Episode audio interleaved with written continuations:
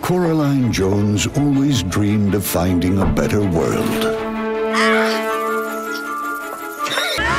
A world more exciting than this. But never did she imagine that she'd discover it in her own home. A parallel place. We've been waiting for you, Coraline. Where parents are always fun. I love your garden! Can't believe you did this! And everything is so good. What's shaking, baby? It just can't be real. Mom? You're just in time for supper, dear. You're not my mother. My mother doesn't have... buttons? Do you like them? I'm your other mother, silly. You probably think this world is a dream come true. My name! But you're wrong. You do like it here, don't you, Coraline? You could stay here forever. There's one tiny little thing we need to do. Black is traditional. She's got this whole world where everything's better, but it's all a trap. You may come out when you've learned to be a loving daughter. From Henry Selick, the director of The Nightmare Before Christmas, comes a world of extraordinary imagination. Spooky secrets. Who are you? You're in terrible danger, girl. And daring discoveries. I still have to find my parents to set them free. This year, when adventure comes knocking, choo, choo. There are some doors that should never be opened. I'm not scared! Coraline, written for the screen and directed by Henry Selick, presented in Real D 3D.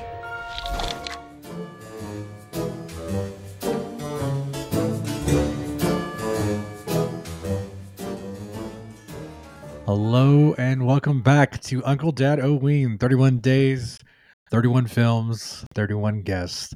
I love horror, as you guys all know, and I'm here to talk about horror films with all my past guests, friends of the show, and all that good stuff. Now today, this gentleman has been on the show more than any other guest has, so he's technically probably the real superhero, if you will, because he's always in some way and have two episodes at least a year, it seems like. So let's give it up. You all know him, you all love him. Give it up for the unknown uncle. What's up, man? What's up, everybody? How you doing there, Uncle Dad? I'm doing great. How does it feel to, like, every time you're on, you just keep adding to your number? Like, nobody can beat you now.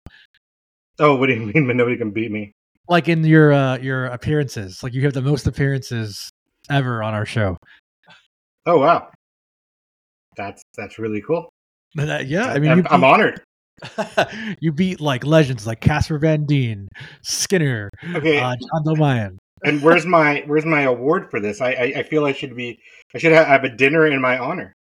You know what? I'll talk to Mike about that. That'll be on his tab. Exactly. I should be presented with something. I should get some sort of golden figure. Or golden hat. Golden hat. Yes, exactly. I want a golden hat.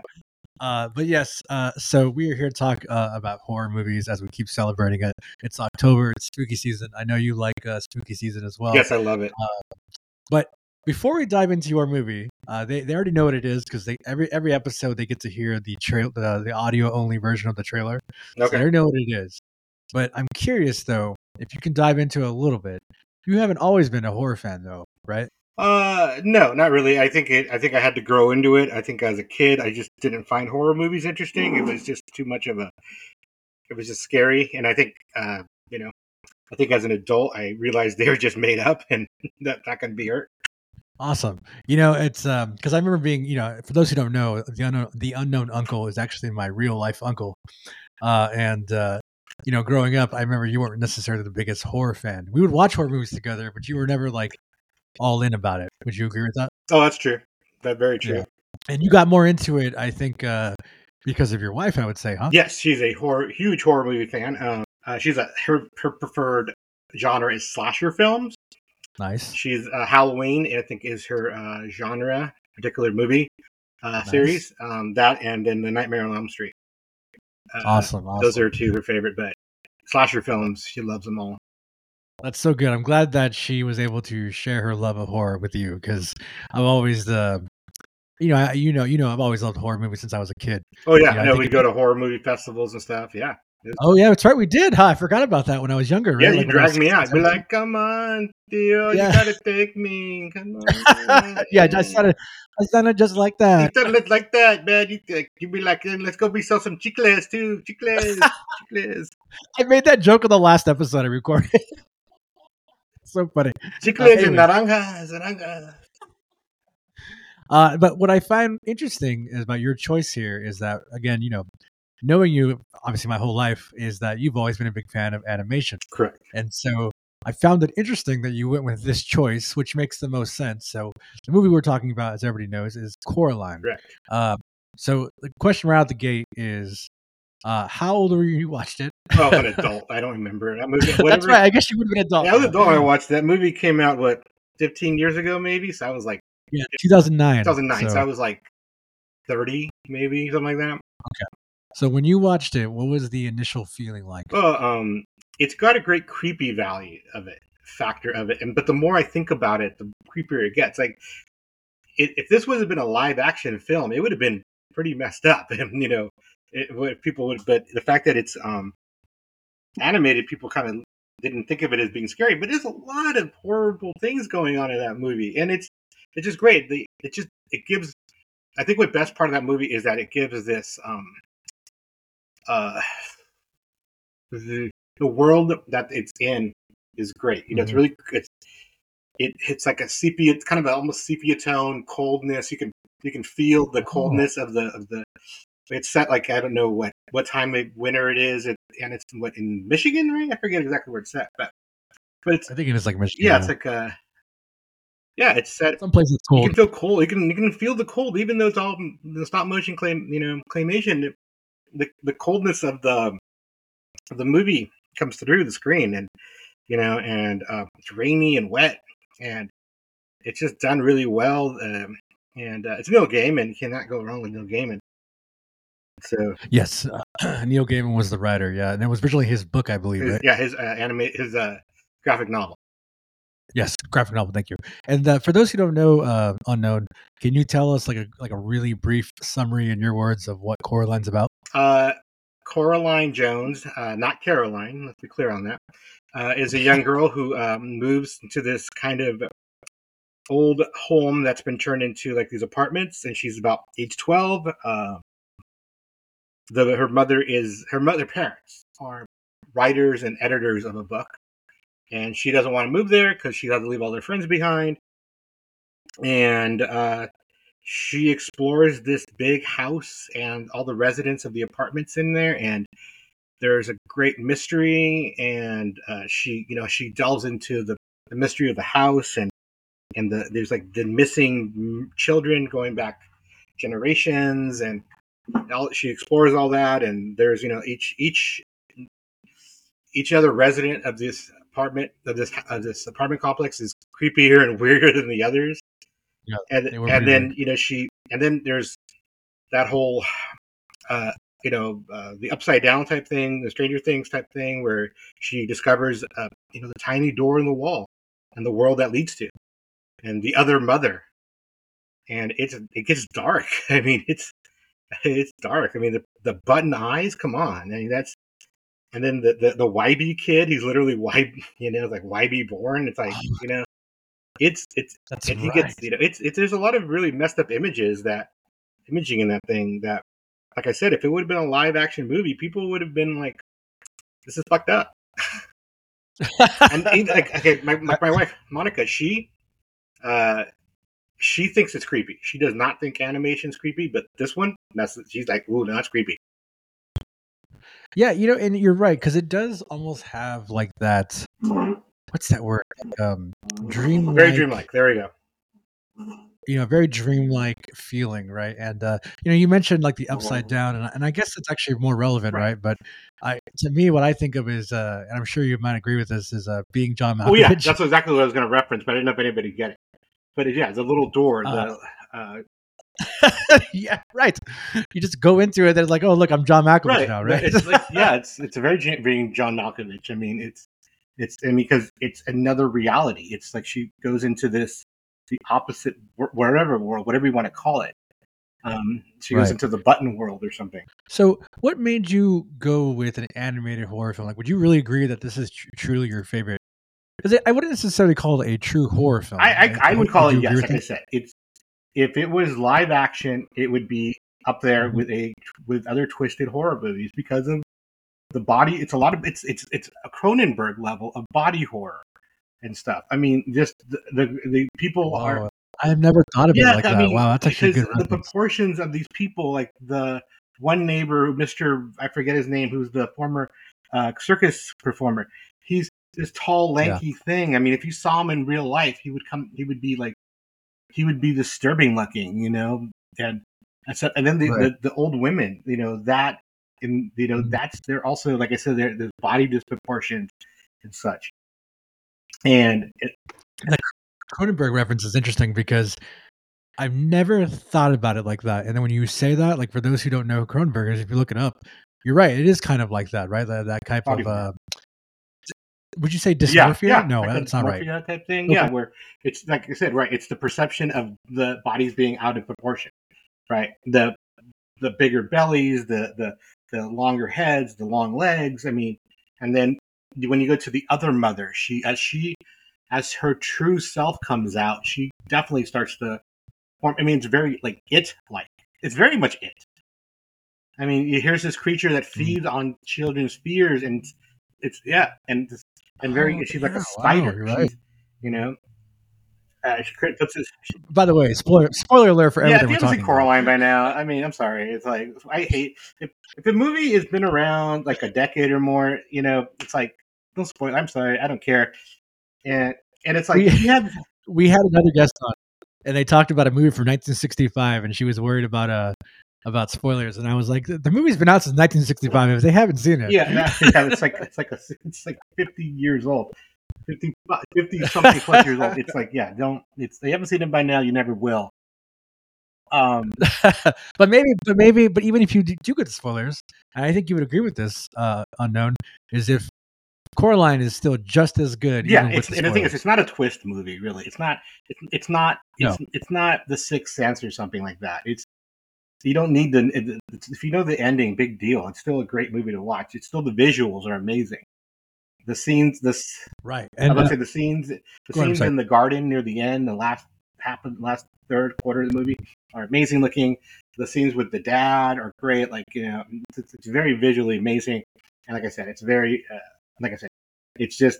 has like a body horror thing. It's just, you know, it reminds me of also Del Toro and Pan's Labyrinth as well. Oh yeah, that's a good pull too. Yeah.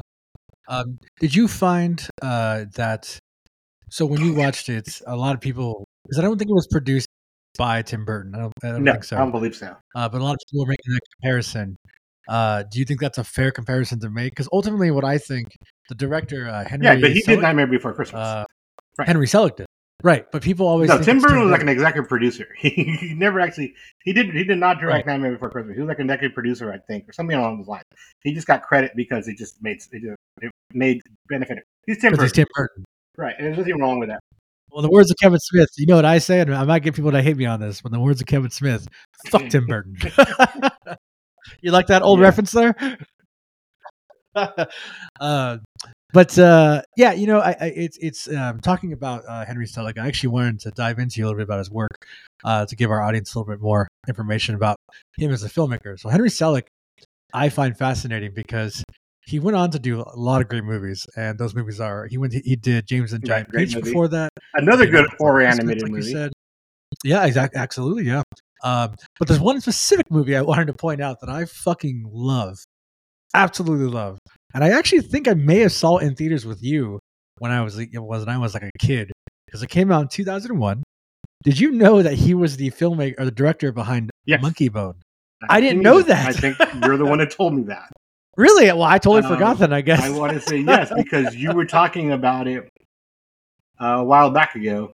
And no, that was a kid, but though, right? I think in the last couple of years you mentioned it or something like that.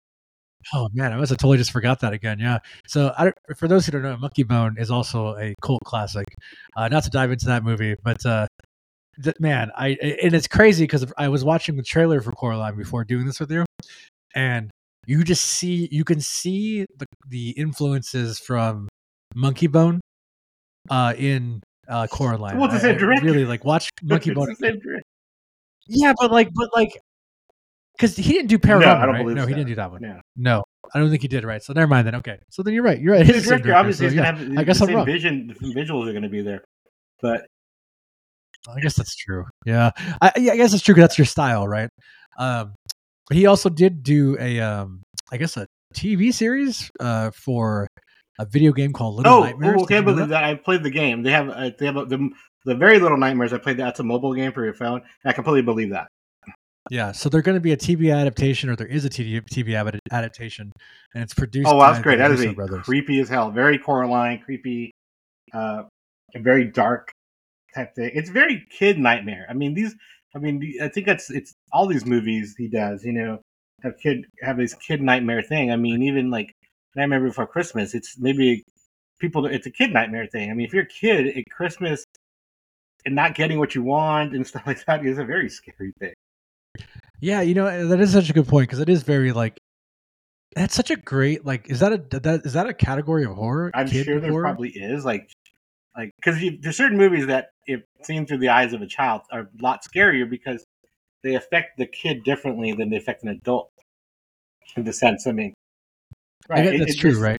Yeah, because go ahead. I'm sorry. Yeah, because I feel like those like would you? There's another one called it's not animated, but it's called Monster Squad. That's a great movie. Yeah, would that be considered? That's very much it's Goonie. It's a horror version of Goonies. Okay. Yeah, so okay, that's so like that adventure kid. Yeah, I never really thought about that. Like, oh, okay, another perfect one would be The Gate with very young Stephen Dorff. Dude, you gotta watch The Gate. You gotta watch that. I've never seen that. Oh, it's great. Is it good? It's great. It's great. 80s schlock. I love Stephen Dorff, man. It's got claymation stuff in it. It's great. Stephen Dorff is he's 12 in it and stuff. So yeah, really it's excellent. Oh, that's awesome. Now, did you know, I'm assuming you know who plays the voice of Coraline. Right. So she went on to do, obviously, big things, but she kind of disappeared a little bit. I don't know, reasoning-wise, but yeah, I think she kind of stepped back for whatever reasons. I mean, yeah, she's not, I mean, she is in the new Denzel movie where she kind of reprises her role, sort of, from Man on Fire. Yeah. Oh, Equalizer 3? Yeah. Terry Hatcher's also mother. In it, which, you know, it's funny to me. Right, but when you think of Terry Hatcher, what's the first role you think of? Okay, but what about Desperate Housewives? Well, but I'm saying like everybody always goes for Lois and Clark, but they never go for Desperate Housewives. You know, so I'm more of an Eva Longoria guy. So. Smart man. So you know, I'm curious to kind of get your vibe on animation and horror. You know, just as a bonus, because to me, I feel like I have to talk about it with you. You know, you are also a big anime person, Japanese animation. Is there a Japanese anime film that you would consider as Vampire Hunter D, Bloodlust, the sequel to the first one? It's the best sequel out there of a movie, and it's great. It's if movie period. Usually, sequels are never as good as the original, but this one, the sequel, what? Aliens. Well, Aliens, Terminator 2. Usually the rule is that sequel's never better, but this one is amazing. It's apparently it's great. You can once again the atmosphere is amazing. Like there's dark as fuck. It's great. It's just classic gothic horror. I love that one. And then if you want a really great psychological horror animated, watch Perfect Blue. That'll break your brain. Oh yeah. Perfect Blue, in my opinion. I was actually kind of hoping you were going to pick that one. I haven't seen it in a while. So I thought you would have. I remember too much about it, but it's a great one, and it breaks your brain. It's like when I first saw it, I was like, "What did I just see?" Yeah, it's crazy. So, do you know the horror host Joe Bob Briggs? John Bloom. That's his real name. He just did. His real name is John Bloom. What's his name? Yeah, I have a buddy who has the same name. I didn't know that. Oh wow. Oh, really? That's funny. So he just did an anime version of the show at the last drive-in. Yeah, it's great. Like I said, it's a great movie. It's a great horror movie. It's like I said, it breaks your brain. It's like one of those movies where you're like, what? And it's a great psychological horror. Okay. It's just really done well. But yeah, there's tons of anime or like way too many. Way too many. Yeah, that's true. Yeah, for sure. When we talk about Coraline, going back to that, when you watched it, I don't know if I mentioned. Yeah, I did actually. Did you watch it in theaters? No. In maybe 3D? You know, maybe I did. It's been so long. Because it was designed. Yeah, I probably did. I mean, I watched the thing 3D. Back in the day, so I mean, I probably did. I don't remember. Yeah, there was that weird era, right? 2009s to like 2000, like 2005. Like everything like had to be 3D. Like that, like yeah, it was something like that, right? Like, oh yeah, but did you watch it in 3D? You can. I remember like dying to see Avatar in 3D, and I was thinking this is stupid. But I don't. You didn't think Avatar was good? Of wolves in space. But that's not a bad thing. Dance with the Wolves is amazing. I mean, I love when South Park made fun of it. Dances with Smurfs, they did it perfectly. Wait, Dances with the Wolves or Last of the Mohicans? I always forget.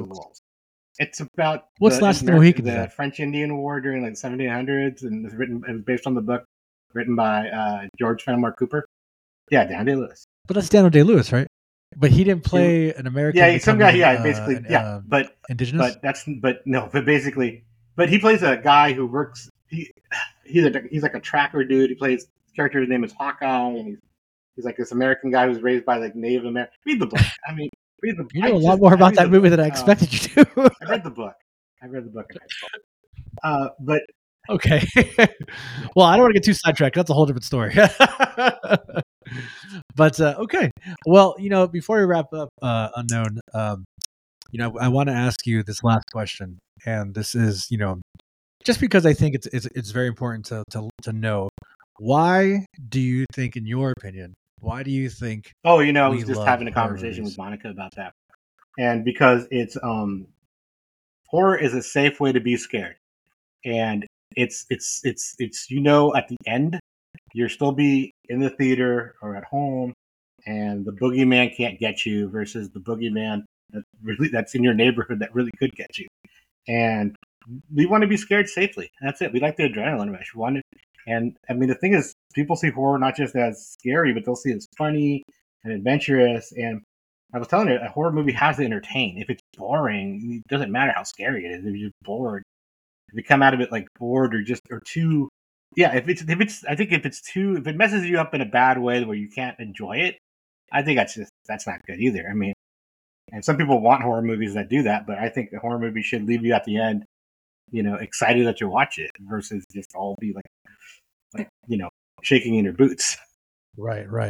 Well said. Very well said. That was really well said, Unknown. But before one final thing, I have to bring up a little memory here. So you know, as you know, I love horror, and you know, I would drag you and all that good stuff like that. But there are two specific memories I have that I want to share on with our audience. Statute of limitations is over, buddy. Statute of limitations. Yeah. Clear on that. Whoa, calm down, buddy.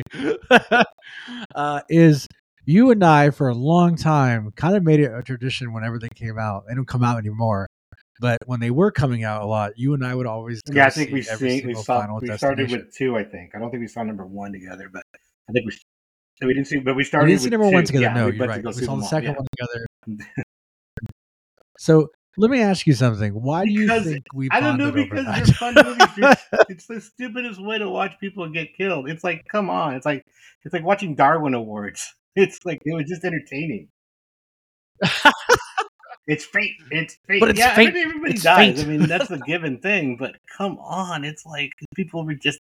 It's just fun. It's like, those are perfect example of a horror movie that is fun in the end. It's entertaining.